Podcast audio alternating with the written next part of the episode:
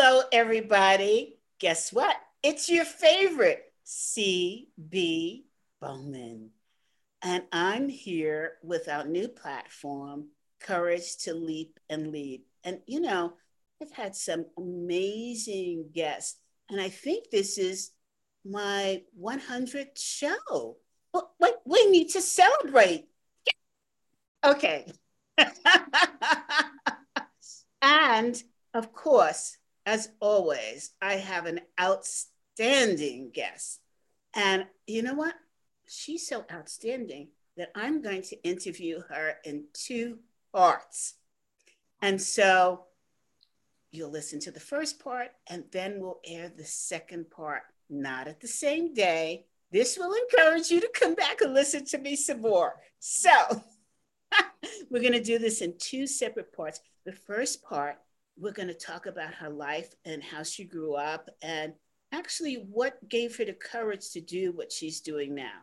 And then the second part is we'll talk about what she's doing now to make a major difference on the lives of people who suffer with mental challenges, shall we'll say.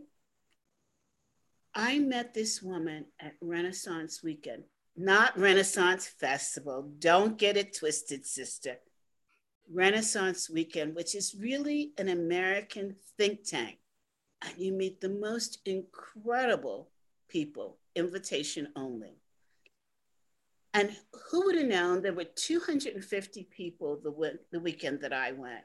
And you know the word synchronicity? My book is coming out on courage at the end of this year, so watch for it. And synchronicity put Lane in my path. She has the most fabulous stories about courage in her life and the courage she's had to take care and guide others. So, without further ado, let me introduce Lane Gardner my new BFF. Lane, hmm. welcome.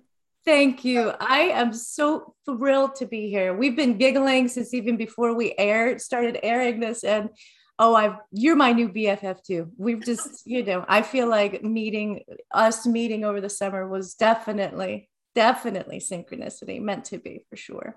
Absolutely. So First, just give us the name of your company, and then we're going to talk about you growing up in this part A. So, I have a therapeutic arts nonprofit called Thread. Thread. So, mm-hmm. you'll get the meaning of thread as we go along. It's a powerful name. When I first heard it, I said, What does she teach sewing classes? Yep. yeah. I got it. I got it. It's a powerful name for what she's doing. But let's start at the beginning of time. Tell us, where did you grow up? Tell us about your parents. Give us the 411 on you, Lane.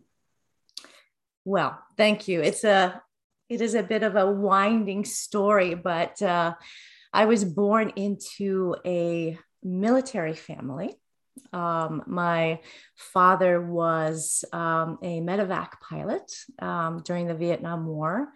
And he and my mother were high school sweethearts. And um, I have an older sister who, you know, came along quite a few, or, you know, four years or so before me. Wait a second. Wait a second. Yeah. I can't believe our connection. My family, my dad was in the military. Okay. He's laid to rest at Arlington National Cemetery. So is mine. Oh my God. Yeah. Are they near each other? we'll have to find out. Let's take a trip. and my parents met in high school. Wow. Oh my gosh. Okay. Wow. Okay. Continue. so anyway, um, you know, my um, my father was um, sort of coming and going as he was, um, you know, stationed um, over in Vietnam, um, you know, taking several tours of duty. And so, you know, my early life was a lot of moving around. Honestly, we were stationed at different, um, um, different um, army bases. And you know there was sort of just this element of you know sort of always on the go right always sort of you know having to pick up and, and go and um, so um, you know unfortunately when my father returned home from vietnam um, I was about four years old, and um, the the trauma that he was in, the the you know in those days in the early seventies, um, there wasn't a lot of language. Of, you know for what soldiers were coming home with. And you know now we know it to be unbelievable extreme symptoms of ptsd and um, so he wasn't in good shape when he came home. And so my parents divorced within um, about a year after that. It was, um, you know, my my mother really didn't know what she was looking at, you know, as I'm sure so many family members in that era or even now, you know, you just not sure what you're looking at and and what the symptoms are, what the what the um, the the um, the effects are that are so extreme. And so, but but life, even even now, sorry to interrupt you, but I have to say this even now that we know what it is, it's it's still ignored. Mm-hmm. It's still not. Um, hold yes. on, guys. I'm just getting this call. Let me just turn that off. Sorry, guys. I forgot to turn off my phone. Um, but even now that we know the trauma that soldiers go through. Every once in a while, we'll hear a breakthrough in the news about really how they're being treated. Yeah. And it's pathetic. Yeah. These, these men and women who are protecting our lives, our country, even the gift of being able to say and think what we mm-hmm. want, come back as damaged human beings. Mm-hmm. I mean, who could go through that amount of destruction that they are doing for their country and not come back a changed human being? It's astonishing. Um, you know, I'd never heard that many stories um, that my father would speak about what he endured um, during his tour of duties. Um, but I, what I did hear, was so harrowing, you know, being shot down, um, his helicopter, um, you know, having to float, you know, in the underbrush of a river for a week, waiting to be rescued. You know, I mean, that kind of stuff. I know is not a unique story for people who serve. And, you know, not to mention, um, you know, um, sort of being conditioned to be a killing machine, right? I mean, yes, you know, yes, that has got to yes. mess, that is, that alone psychologically has got to completely mess with your sense of humanity and your sense of connection to other people. And um, you know, my father um, was studying to be a doctor at the time that he was um, that he was drafted. And so he was able to you know live out some of that passion by being a medevac pilot and you know rescuing the wounded. And um, you know he did pass away at a very young age um, from you know the impact of ptsd but he was awarded almost every single um, honor um, for the military um, purple heart silver, silver, silver star you name it um, because of the courage. You know, this is a show about courage, right? And um, the unfortunate part about it was is that he didn't get to choose that. That wasn't a decision that he got to make to go be in that position. And so I have always felt such sadness you know and he's been he's been gone over 20 years now but i've always felt such sadness for him that his life was really taken from him you know yes. in terms yeah. of you know ha- having to serve his country which of course is you know uh, an honorable thing to protect uh, you know the, the people of a country but when i see the, the the fact that it really robbed him of his life um it's hard to square that sometimes you know, you know I, have never thought about it that way, but you're absolutely right. It robbed him of his life. Mm-hmm. It robs others of their lives. Yeah. And there's no preparation. I mean, think about it. You come from the United States. How much war during their lifetime have they experienced? How much death have they experienced? Mm-hmm. Killing of another human being. What yeah. can ever prepare you for that?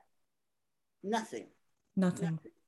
Nothing. And all of a sudden, you're placed in a position of defending your country, defending your life, defending your colleagues, surviving, survival. And I know for my father, he also had to face racism in the midst of that. Yes. And I remember being so angry at his funeral, thinking, you robbed him of his being a human being, and now you're going to lay him to rest with honors. How mm. does that square, as you say? Yep. It just didn't with me. It just didn't. Yeah. Right?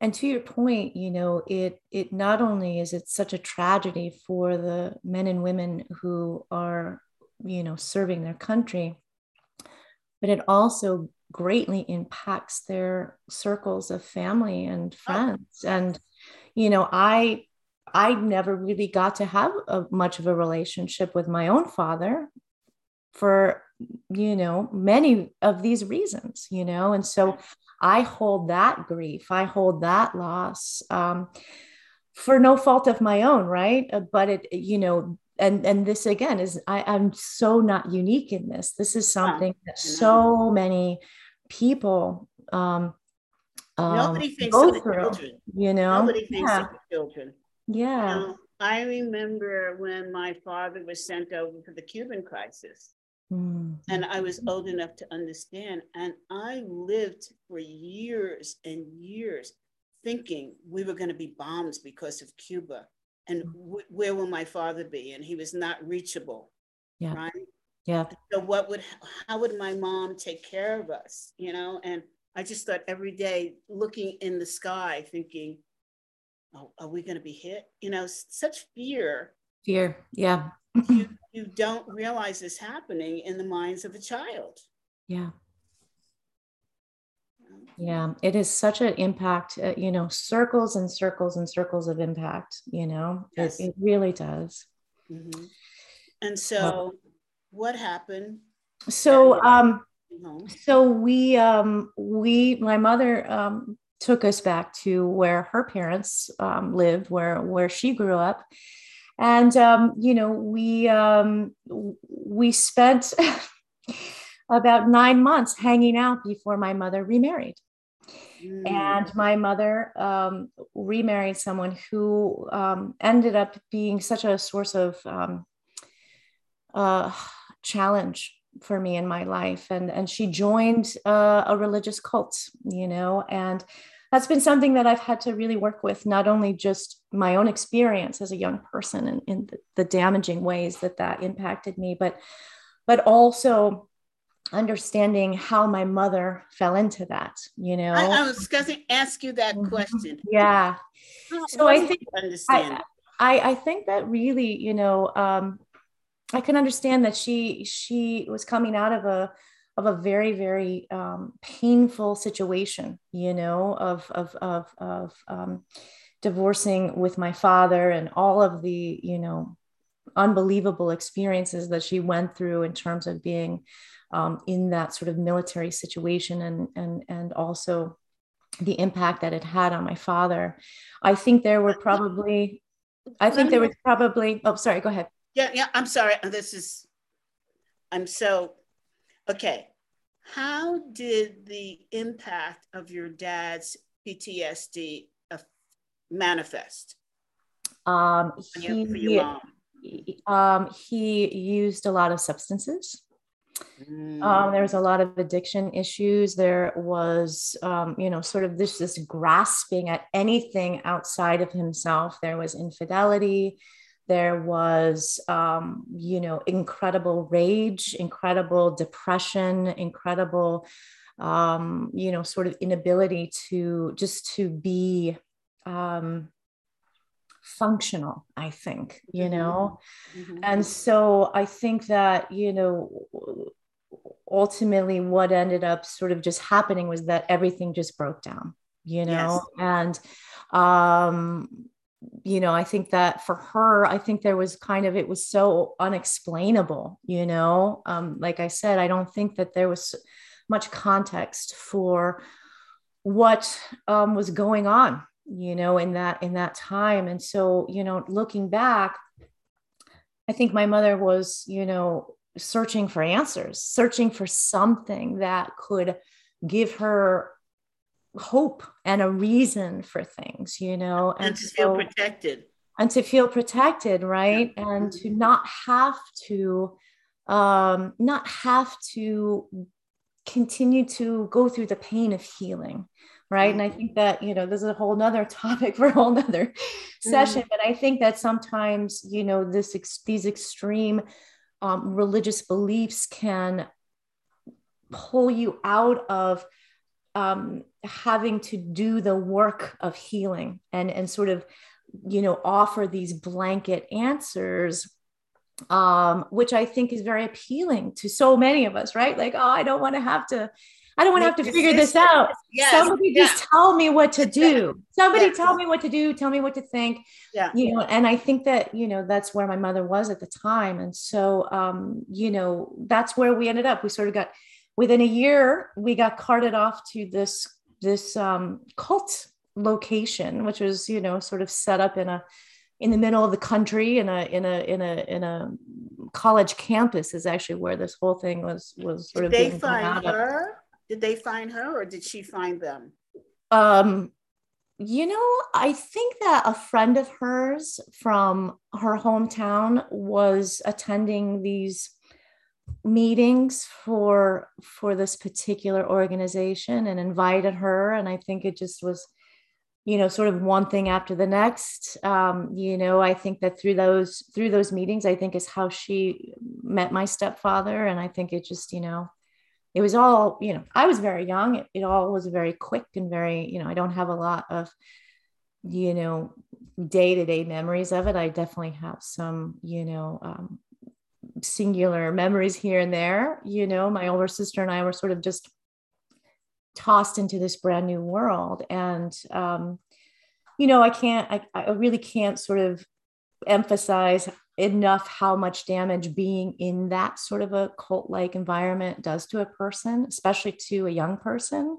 Mm-hmm. Um, you know, just a little side note, and I know we'll talk about this more as we go, but um, my mother was a musician and on my mother's side of the family, they were all self taught musicians. And so, mm.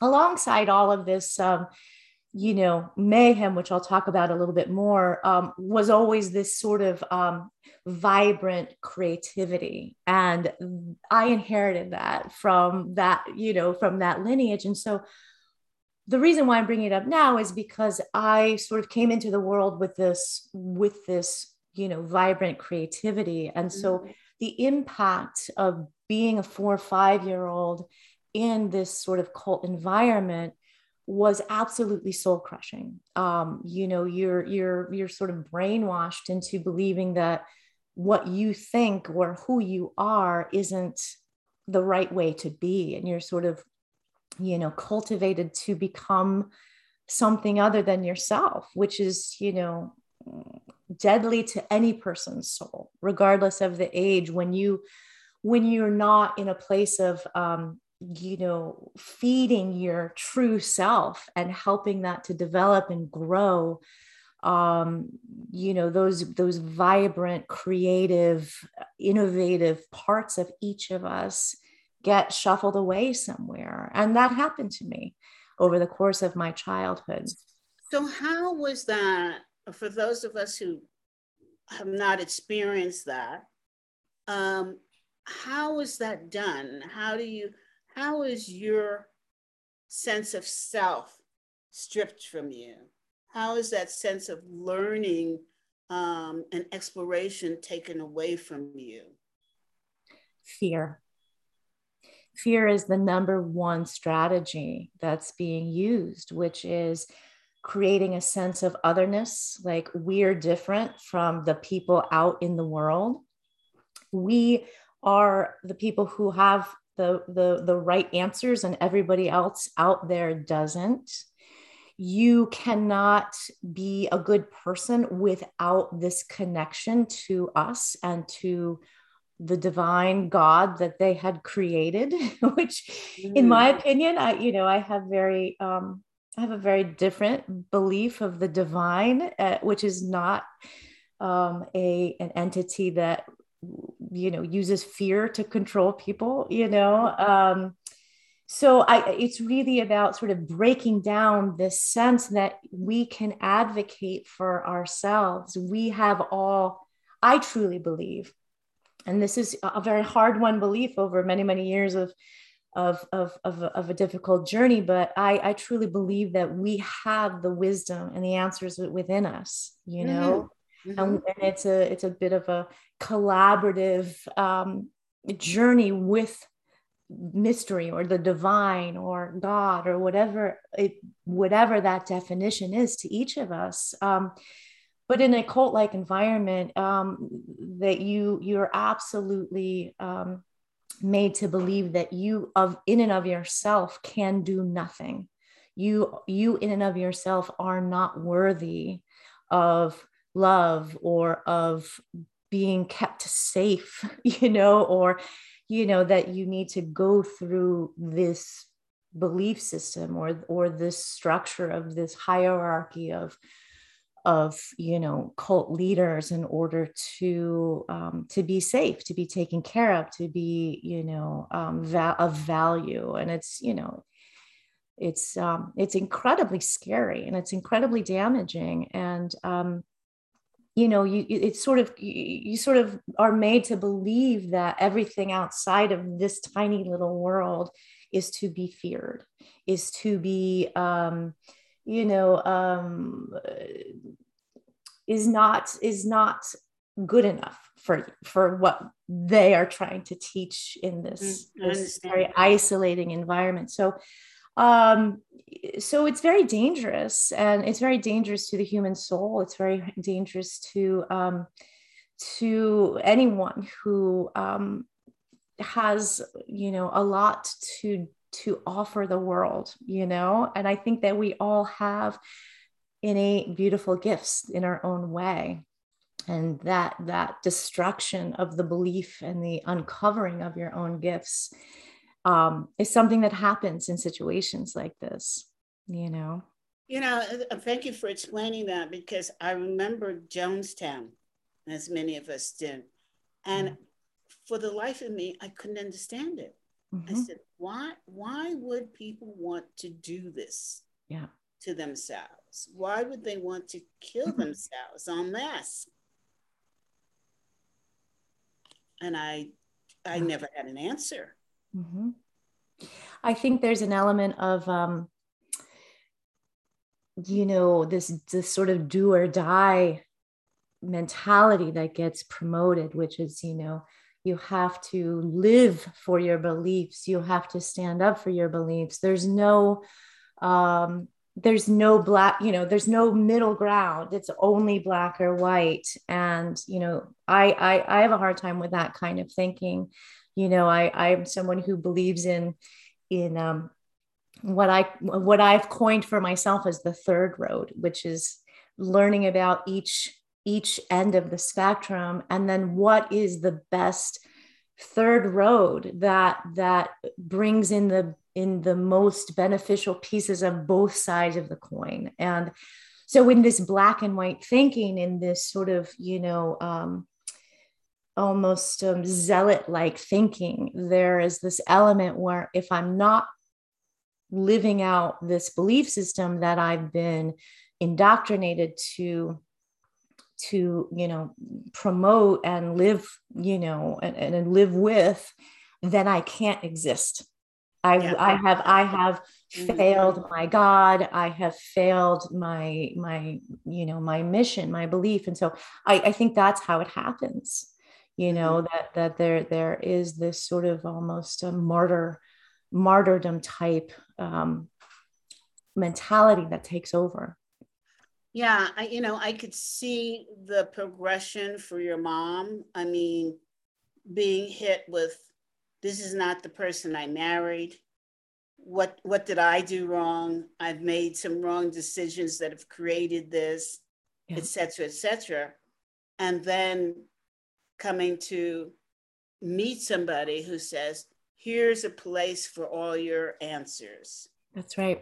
And you you walk into this and it's, oh, what a relief. I don't have to make any decisions anymore. I'm yeah. safe. Yeah. And that's the farthest thing from being safe. Yeah. yeah. And I will tell you that after after you know quite a few years of growing up in that environment um, that safety you know totally unraveled um, you know and it i mean obviously it wasn't safe you know but but my my mother and my stepfather ended up you know actually getting kicked out of this situation because they um you know it wasn't like they were necessarily like um not believing in the beliefs but they weren't they started to to challenge the way it was being done. And so what happened after we were outed from this is we went into you know what i what i to me feels like as, as somebody looking back my childhood is like kind of the, the dark ages of my life which was you know um, late elementary through high school where um, we were sort of living alongside a um, a mentally ill alcoholic step parent who was also a religious zealot. Well, wait, so, wait, now, now, okay, I'm getting confused. Okay. This was your stepdad. Yeah. Mm-hmm. Who had been kicked out, mm-hmm. but he was still a religious zealot. Yes. Yes. And so I think he sort of went into his own, um, you know, world of delusion about his own beliefs and his own, you know, mission for what he felt he was supposed to, you know, how he was supposed to help the world and, you know, sort of these kind of grand delusions of, of, um, saving people basically. Well, but, I, I could see where especially like for your mom who felt like she was in a protected environment um, and she would she would believe in this uh, in the beliefs of the system to now be told you're no longer going to be protected you yeah. have to leave yep you know and then that probably spun her into a world of what do i do now you know i'm protected what i believed in mm-hmm. twice now yeah is not reality. Yeah, that's right. For her. That's right. And and I think that the um, the early feeling of stability in in meeting and marrying my stepfather, you know, over time gave way to you know what what were much more deep seated issues with him in terms of mental health and um, and substance use and and this this you know sort of grandiose religious belief. I think that she you know to your point landed in a in a in, in an even almost even worse situation you know on the other side because well, there was no safety yeah and what's ironic is she ended up with a second husband who turned out to be like the first husband that she left except now you had the added of the religious beliefs. Yeah. Yeah. My yeah. heart goes out for her. Yeah, it it was, but but you know what's interesting though, um, my mother was not solely without power. I will say oh. that. You know, I think that she herself wanted to continue to believe these things. Sure. And so I think that she, you know, made decisions to stay in these bad situations because mm. of the beliefs, because of the fear of perhaps admitting that she was wrong, perhaps admitting that she had made a mistake, perhaps of having to face, um, you know, a, a, lot of difficult experiences that would require, um, you know, healing and and and and and, and, and examining her belief system, you know, mm-hmm. and so, uh, you know, my. Uh, sadly, my mother um, passed away about a year and a half ago, and I, have definitely had to to to do some soul searching for you know um, the choices that my mother made and and the ways in which she was a great mom and the ways in which she was not a great mom and you know that's that's kind of a hard space to hold and i and i i know there's so many of us out there who who have been in situations where um, you know their their their parent made choices that were extremely damaging to the children but still were good people and offered mm-hmm. love and support in the ways that they could and so you know i I'm, I'm on a healing journey for sure in terms of you know my my um the way that i feel about my mother and a you know certainly since her passing. Um but you know the the, the process of of of being in these situations growing up for me ultimately you know led me to to fight for my true gifts and talents in the long run because you know I, I, I sort of had them crushed out of me.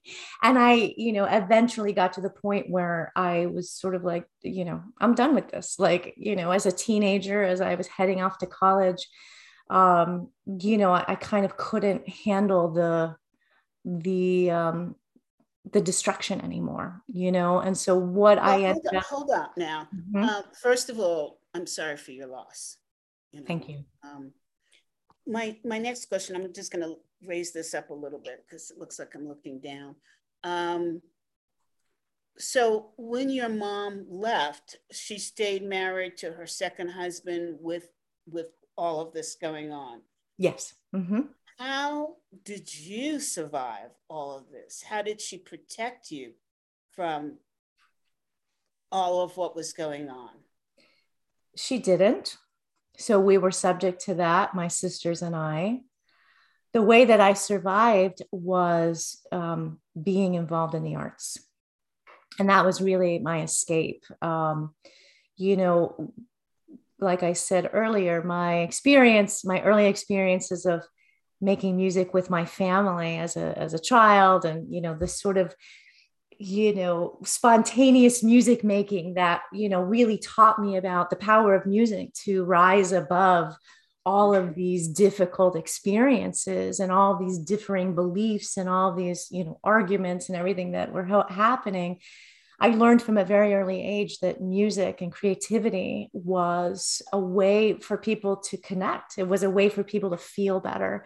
It was a way for people to be together um, beyond everything that they disagreed on. And so, as I got into middle school and into high school, um, that was my escape. I started getting involved in the local community theater. I started, you know, taking dance lessons. I started taking voice lessons, and um, you know that was a very different world. That that that world of, of of the arts is inherently a safe space right? There's support for everyone to be themselves to express their gifts and talents to to connect around these shared um, gifts and and passions. And so that was sort of my salvation my saving grace my my you know my sort of my um, the, the, the boat that sort of carried me out of these very difficult waters. And um, that was the way that i survived. I i, okay. I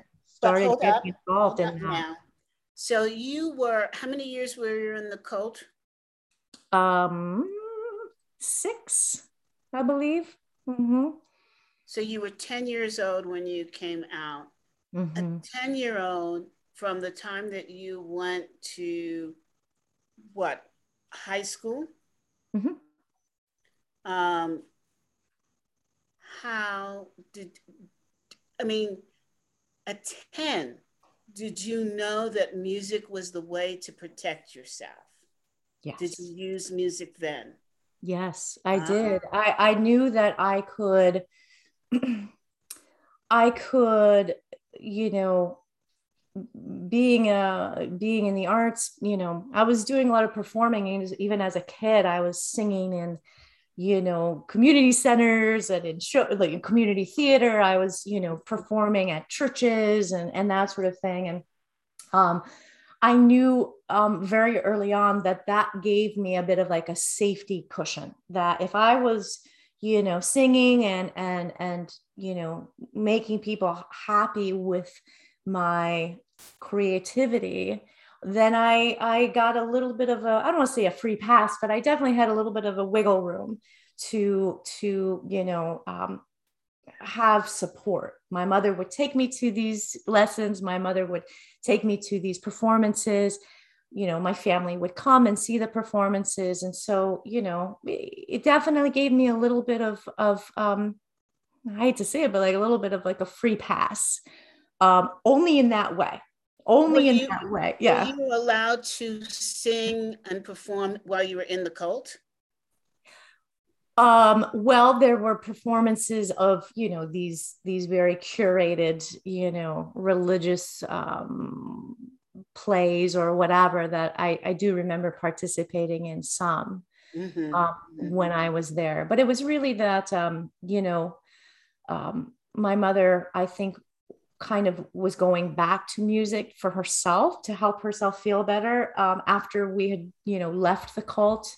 She started writing some music um, and um, i think that it was kind of just everybody you know kind of had this space for music in our lives even though all of this insanity was still ensuing. It, it was a bit of a safety net for sure what fascinates me, Lane, is how somebody at the age of 10 and younger made the connection between happiness through music and despair through being in the cult. How does one at that young age mentally make a connection that this is my road for saving myself? Well, the thing that comes to mind for me is uh, something that I think, you know, most people can relate to is when you're in a dire circumstance, you have to search within yourself for what what can you what do you have access to to help yourself, right? If you're in a dire circumstance, you you you do that you you you look around and you look within and you say what what do i have here? What you know from a place of desperation from a place of of a lack of safety. And i think that that's how as a young person i just had to search for what is going to help me. What's going to you know how am i going to stay alive literally you know? And i searched i think within myself to, to, to, to find that I had these gifts and talents. And that was what I was going to use to get myself through. And we do that as people, right? We look for the tools that we have within ourselves. Not necessarily, because okay. there are many people who I'm going to say are not as fortunate as you to be able to look inside and say, what can I pull out to save me? I mean, mm-hmm. that that is that was a breakthrough event for you that many people don't have the opportunity. They they look inside and they say, I, I, "There's no no place for me to go. There's mm-hmm. no place for me to grab onto. There's no lifeboat mm-hmm.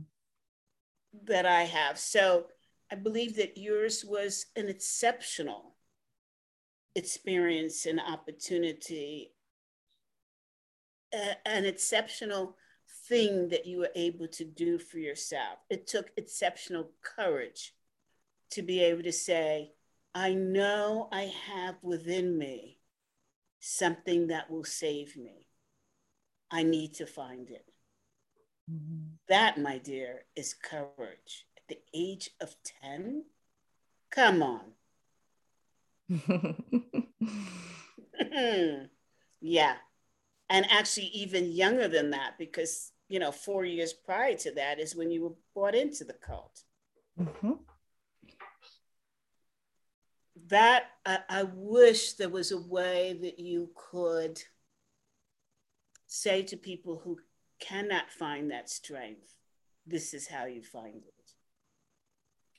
Well, I think we will get to that because I do believe, um, you know, and as as we're alluding to, this has become my life's work, right? And this I have been doing this for many, many, many years, and it's evolved and grown. Um, I do believe, uh, and I've worked with hundreds and hundreds and hundreds of young people and with adults, and I do believe that each of us has that lifeline somewhere within us. And it's different for each of us. It doesn't have to be a musical talent, it's just something that is our um, true essence that has strength and has courage. And, you know, I do think that with um, the support to to uncover that that we we each of us has that beautiful beautiful gift within us that's unique to us. I think i totally agree with you. I think where i'm going is where do you find the strength to say enough as you said before and i'm going to find the answer? Mm-hmm. that's the critical point yeah. So many are missing. We would not have the turbulence that we have in this war. We would not have the incredible upswing of mental illness, the recognition even of mental illness, if people were able to do that. That is the secret sauce. Mm-hmm. Right? Yeah. Um, and how do how do we direct that? Certainly the people that you touch in your work have developed through your work that recipe. But how do how do we get that recipe out to the masses so that they are willing to go and get the ingredients, put them together, bake them, yeah, and have solution in their life.